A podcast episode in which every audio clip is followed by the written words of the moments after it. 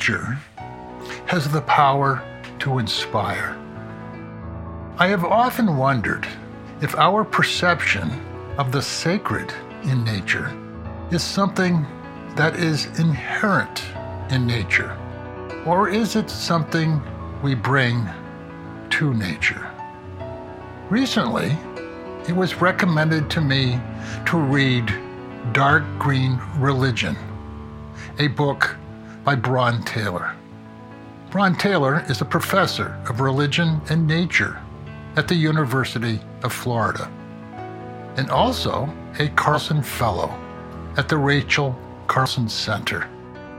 After reading Dark Green Nature, I simply had to have Bron Taylor join me to share his thoughts about where we are as a culture and to talk about our relationship with the sacred in nature.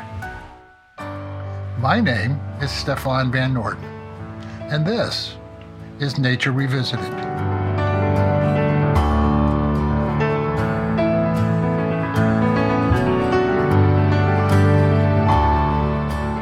So, Bron, I'd like to thank you for joining me for this discussion on the sense of the sacred in nature.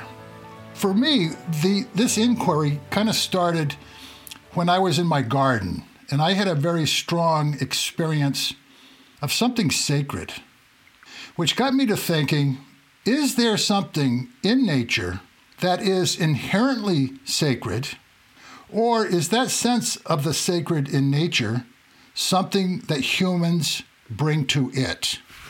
So I'm going to start with the word sacred. So, for purposes of this conversation, how would you define sacred and how is its meaning evolving, particularly when it refers to nature? Well, first of all, Stefan, um, it's great to be with you and your listeners. Well, to venture an answer about the meaning of the sacred, we would need, I think, to also say something about terms that are typically associated with it, such as religion and spirituality.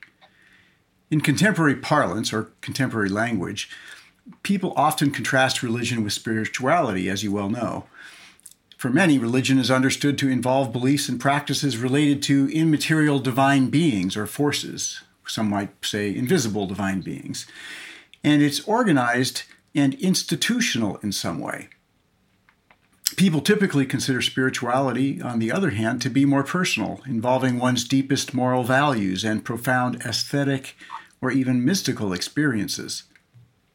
Many people today consider themselves spiritual but not religious. Folks who consider themselves spiritual are more likely to be metaphysically agnostic, less likely to worship in traditional ways or hold orthodox religious beliefs, Practitioners of such spiritualities often participate in ritualized or therapeutic means to promote personal growth and healing. Those who consider themselves spiritual tend also to be engaged with environmental and social justice causes. Spirituality is also seen as involving a quest to find one's true, authentic self. Now, when thinking about both religion and spirituality, a good starting point are scholarly understandings that trace early understandings of the word religion to the Latin root lig, meaning to bind or tie fast, or religare, which can be rendered to reconnect from the Latin re, meaning again, and ligare, to connect. This would suggest that religion involves that which connects or binds people to that which they most value, depend on, and consider sacred. Of course, for anything to be sacred, set off and sublime or holy in some way, other things must be mundane or profane, or things that were sacred can be desecrated and their sacrality damaged or undone. Thus, the sacred typically involves some kind of binary, but it can have to do with many special things times, processes, practices, places, and experience. And it tends to have two important characteristics providing ultimate meaning and transcendent power. And it often also leads to people having powerful experiences wherein they feel transformed. And this is often related to physical, spiritual, and even planetary healing. How do you see the word sacred evolving? And is it changing to represent a modern culture? Historical evidence indicates that since Earth Day, growing proportions of humankind have come to consider nature itself, sometimes expressed as Mother Earth, to be sacred. This is really remarkable when you think about it, especially where this is taking place in the Western world, because the Abrahamic religions, uh, which is a shorthand way of speaking about Judaism, Christianity, and, and Islam, they all consider nature worship to be one of the greatest spiritual dangers the danger of idolatry, the peril of trusting or worshiping in anything other than the one true God. But for these individuals, nature is worthy of reverence or even worship. I think, as, as you might agree, most indigenous cultures have a deep sense of nature as sacred. When do you think the Western culture lost that sense of the sacredness of nature? Well, the short answer is that the Western tradition and its peoples are deeply conflicted about whether, and if so, in what way, nature should be considered sacred. And if it is, what sort of behavior this enjoins. Let me put it this way human beings share the same emotional and cognitive infrastructure. So, whatever their differences in time and space, it's unsurprising that some people have similar experiences. It's unsurprising, therefore, that many people, Western and not, have a deep appreciation for the beauties of nature. Yet most people, at least for the last several thousand years, have lived in religious agricultures. Consequently, the natures they tend to be most fond of are those most congenial to their agricultural ways of life. Wild places and organisms that prey on their domesticated crops and animals are often vilified, including in religious texts. In the Western tradition, for example, Consider all of the negative statements about wolves, which are compared unfavorably to sheep. So there's both appreciation, fear, and loathing toward nature in agricultural societies, not only in Western ones. So I'm first responding, as you can see, to the stereotype that Western societies are more anti nature than non Western ones, or the view that the ambivalence toward nature found among a wide range of societies is something new. it's really not. Most scholarly analysts have labeled this sort of thinking as the myth of the noble savage or the ecological Indian. The challenge here is to separate the myths from the realities. First, I begin by stressing that there have been tens of thousands of indigenous societies, as we've come to call them. There are still approximately 5,000 such societies in existence. Among these, there are tremendous differences with regard to the ways environmental perceptions and practices are woven into their cultural traditions.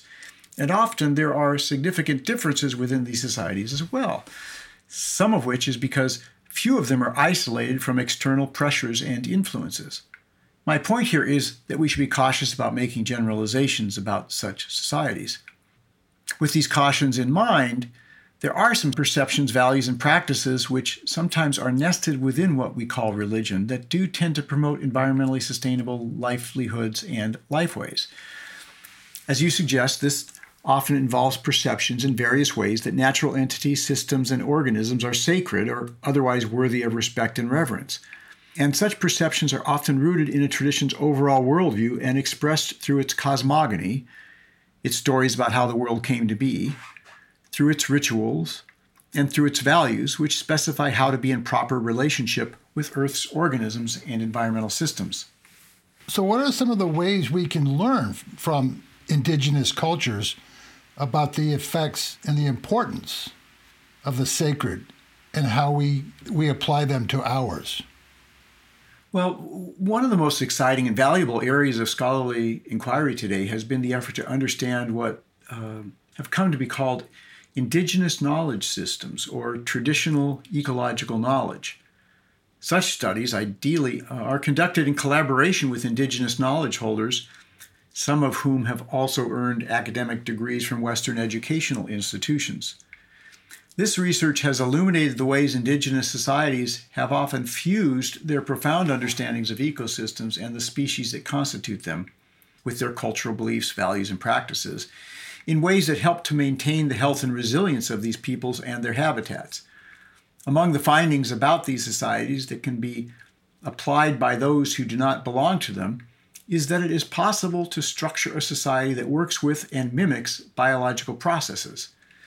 Biomimicry, as some call this idea, can be a valuable goal as any society seeks to create sustainable socio ecological systems.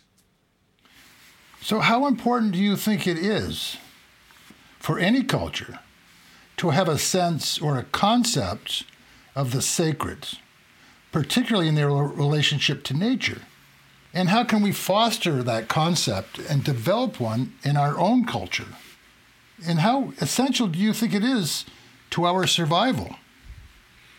Well, I'm glad you asked that because I think the answer flows pretty uh, directly from my previous comments about indigenous knowledge systems. One reason these systems have typically been good at regulating the behavior of their members is the way the ethical prescriptions are ultimately religious in nature. Put simply, in one way or the other, and sometimes expressed with various words and in different ways, such societies consider nature to be sacred and worthy of reverent care. Interestingly, during a period of increasing globalization, which includes accelerating environmental alarm, indigenous societies, even those that have not traditionally had female earth goddesses or notions of a sacred earth, are finding that such ideas provide valuable common ground in the global struggle to protect Earth's biocultural diversity. And this brings me to an important part of your question. I think one reason environmentally concerned people of all sorts are increasingly using notions of the sacredness of Earth is not only because they feel that way, but because they consider such expressions to provide a strategy to underscore their view that protecting the biosphere and its denizens is their ultimate concern and is a moral duty. So, how important is ritual in our relationship with nature and the sublime? Well, it really depends on what one means by ritual. If pilgrimage to a place where one can have experiences of belonging and connection to nature as a whole, or feel kinship with non human organisms, or experience awe, wonder, and delight in the power, mystery, and beauty of nature, or even experience terror in the face of its powerful and uh, dangerous forces, then arguably ritual is essential. Of course, many scholars consider ritual to be a central aspect of religion, a way people's perception of the sacred is evoked and reinforced. Indeed, there are scores of ways in which rituals, broadly defined, kindle and express perceptions that nature is sacred, and I provide lots of examples of that in Dark Green Religion. But one thing that's kind of interesting when we think about this is that the foremost spiritual epistemology, if we can call it that, a spiritual way of knowing, in green subcultures around the world is that it's critically important for people to get out and to experience relatively intact biological systems firsthand. And the view tends to be that when one does that, if one is alert to the liveliness there, one can experience have experiences that lead to profound senses of belonging and the value and even the sacredness of such places since most people are becoming urbanized, they're going to have less sort of regular occasions for such experiences. And I think this is why so many recommend various practices that are designed to get people to kind of evoke and awaken a kind of natural biophilia or love for nature that they believe is, is a part of the human genome, but that can be repressed if it's not awakened and nurtured in a society.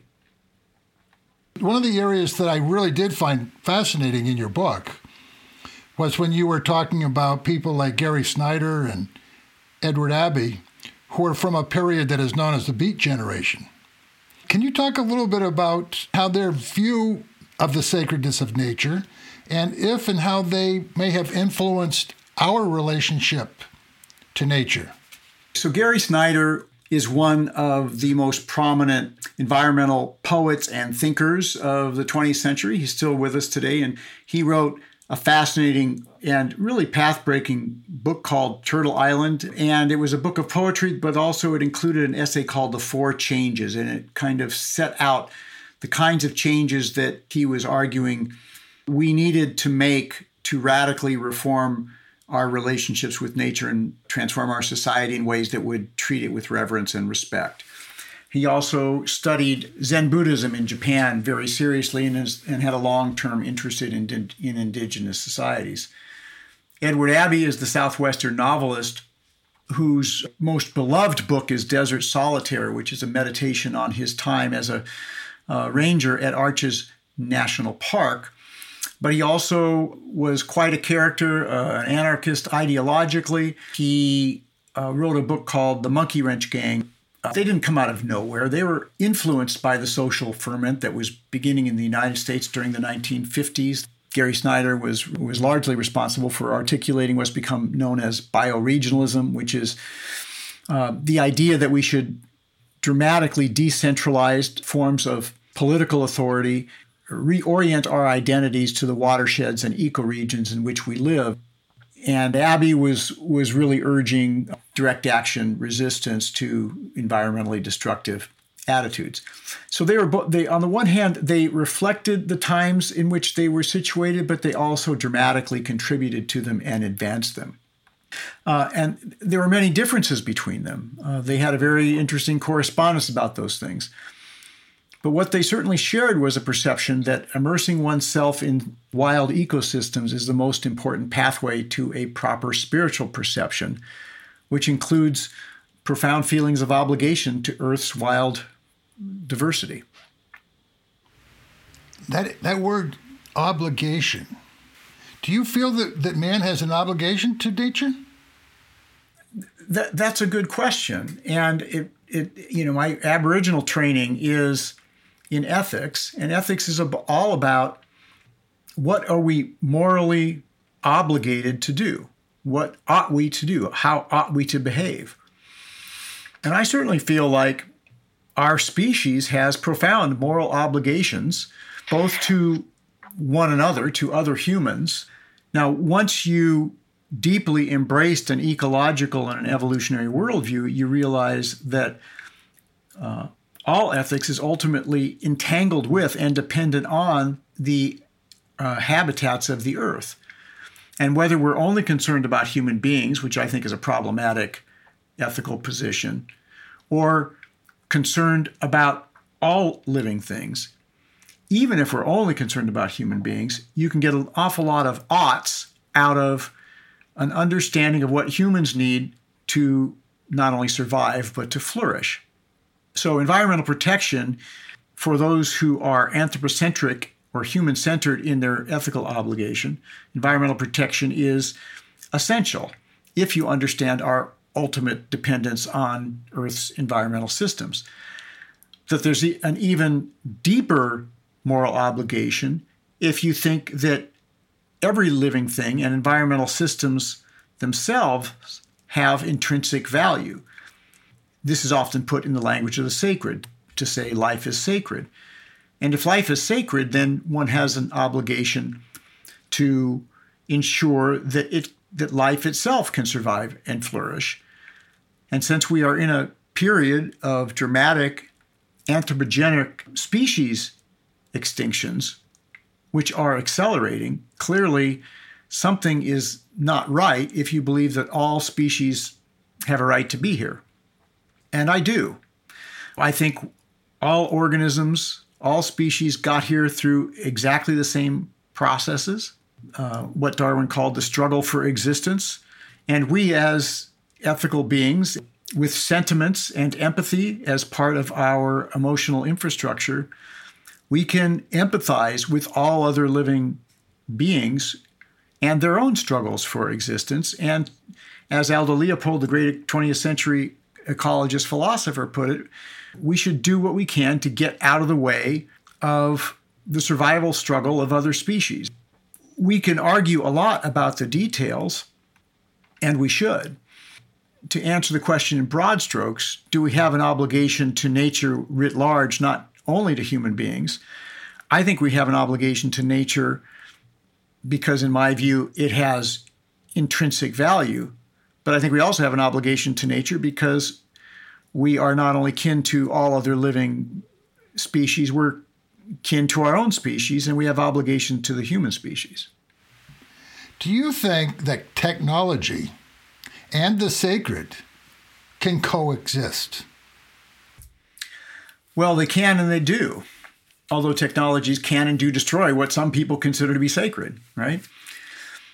On the other hand, there are also what I call technologies of the sacred, namely things people make that are designed to evoke or reinforce perceptions of the sacred.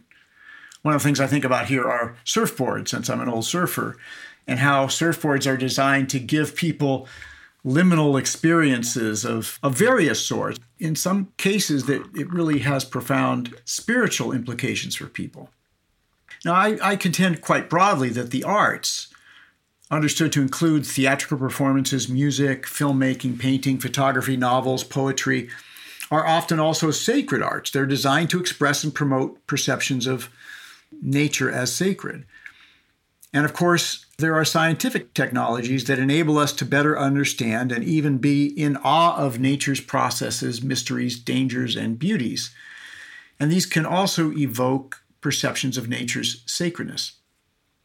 Think, for example, of the images from space made by powerful telescopes or the photographs taken from spacecraft of our own home planet. As you know, many astronauts and others viewing these photos from space say these images have awakened a sense of the preciousness and fragility of the Earth. And some of these used the term sacred to convey this newfound appreciation. So, is our culture so large and so inundated with stimuli that we can't have a sense of the sacred or the, the sublime, that it's just too overwhelming? Well, I don't think so. As I document in Dark Green Religion, the kind of spirituality that sees the the earth and its uh, living systems as sacred and that consider protecting it to be a moral obligation in fact, has tremendous cultural traction around the world. And such spiritualities these days are competing with the world's predominant religions, and largely within what uh, scholars are now calling the sector of society known as the nones, you know, those who have no religious affiliation. But within that group of nones, there are many who have these kinds of feelings of belonging and connection to nature. When they say that they're not religiously affiliated, because it's because there's no church of dark green religion. But what I've tried to do in the book is to illustrate that you don't need an institution for there to be an emerging religion that is expressed and promoted in a host of ways by diverse social actors around the world. So, looking towards the future, when it comes to some of these issues, how do we install the idea of the sacred and the sublime to our children? Well, I think this goes back to what I was saying earlier about fundamental spiritual epistemology. Now, maybe that's a little highfalutin way to put it, but I'm not quite sure how else to put it. The primary spiritual epistemology of Greens all over the world, and that is that the best way for people to come to appreciate the sacredness of nature and its value is to experience it viscerally through one's own senses. And the best way to do that is in places where where nature is still quite lively and diverse, full of diverse organisms and energies. If one has children or one works with children, it's to get them into these places. And also, while there, to kind of model for them one's own wonder and delight in the beauties and mysteries of nature which is its own way of expressing to them its value. The ritual dimension typically is to do things that put people in places that are designed to alert them to the liveliness of the world. So, how important do you think it is that our culture develops or rediscovers? And you've already said there's a, there's a lot of people who have discovered it already. How important do you think it is for our culture or any culture to have a sense of the sacred as part of their fabric. Well, I'm not sure that the, the word itself matters so much as the the feeling and the values that, that go with the perception. If we go back to that definition that I started with, the sacred as it's traditionally understood has to do with uh, experiences of uh, profound meaning that's related to physical, spiritual, and, even planetary well being. You know, words are just words, really. we, we use them to try to illuminate the world, to say something important about the world. I think there's a reason that even people who are entirely secular or naturalistic still tend to rely on religious terminology when talking about what they find most important and meaningful is because religious terminology is really a way to say this is what I think is is really important, is really special. These are my ultimate concerns. Religious terminology, including rhetorics of the sacred, are a way of expressing that which is most important to you. And I think that's why this term has cultural traction. This notion of the sacred is one of those words. I think that people can, even without my kind of academic definition of it, uh, if people hear the word, they they at least sort of know what it means. I think I think they sort of know it means something that that's that's really really important and and valuable. The notion uh, of of the earth as sacred, as a sacred whole, could provide the emotional infrastructure for a kind of civil earth religion, or what Deudney called a terrapolitan earth civilization, where one's foremost sense of identity and loyalty is to the biosphere as a whole, and that other identities that we have, for example, as a citizen of a given nation or of a state or a county or a watershed or an ethnic group, would be secondary to the foremost identity as a, an earthling among a host of different earthling species, all of whom belong here and none of whom deserve to be here more than the others, because we all got here in the same way. There are trends in this direction where a lot of people, but have other forms of loyalty and citizenship to one's own watershed, to one's own ecoregion, and to the biosphere as a whole. We have within our own genome different strategies for survival and replication. But with seven and a half billion humans on Earth. Arguably, the, the traits that promote cooperation are the ones that are the most likely to help us get through the current predicaments that we've put ourselves in. And time will only tell whether enough of our species recognizes the peril that we're in and is willing to support to do what's necessary. We really didn't evolve to deal with such a rapidly accelerating environmental crisis. So to me, the, the jury's just still out whether in this crisis our species is going to be up to the adaptation and the rapidity of it that's necessary. Time will tell, and it won't take that long to know.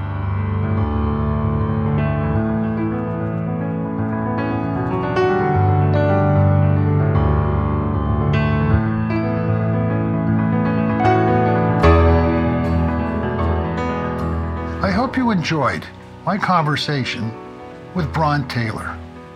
And if you are interested, please check out his book, Dark Green Religion. Also, if you enjoyed this episode of Nature Revisited, please share with friends, family, and colleagues and help spread the word. The music for this episode is from The Trouble with Wilderness by Ben Cosgrove. The title is Meltwater. You can follow Nature Revisited on Instagram, Facebook, or at our website, noordenproductions.com. Nature Revisited is produced by Stefan Van Norden and Charles Geoghegan. I hope you will join me for the next edition of Nature Revisited.